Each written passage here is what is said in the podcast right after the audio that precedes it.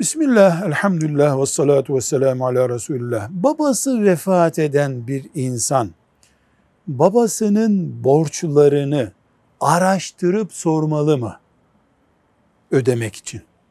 Cevap olarak deriz ki, mesela son 10 senesi babasının kimseyle bir işi olmamış, ihtiyar bir adamdı. O takip ediyordu babasının bütçesini, maaşını vesairesini. Dolayısıyla 10 senedir gelmeyen gitmeyen borç yoktur veya babasının bütün alıp vereceklerini biliyordu evladı. Mesele yok. Ama babası işte insanların ifadesiyle genç yaşta öldü, beklenmedik bir ölümle öldü, ticaret yapıyordu.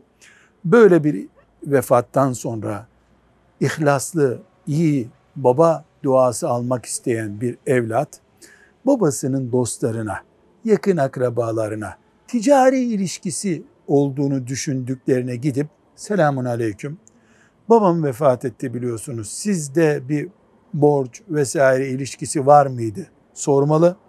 Bir belge getirip babanın imzası bana şu kadar borcu var diyene ödemelidir.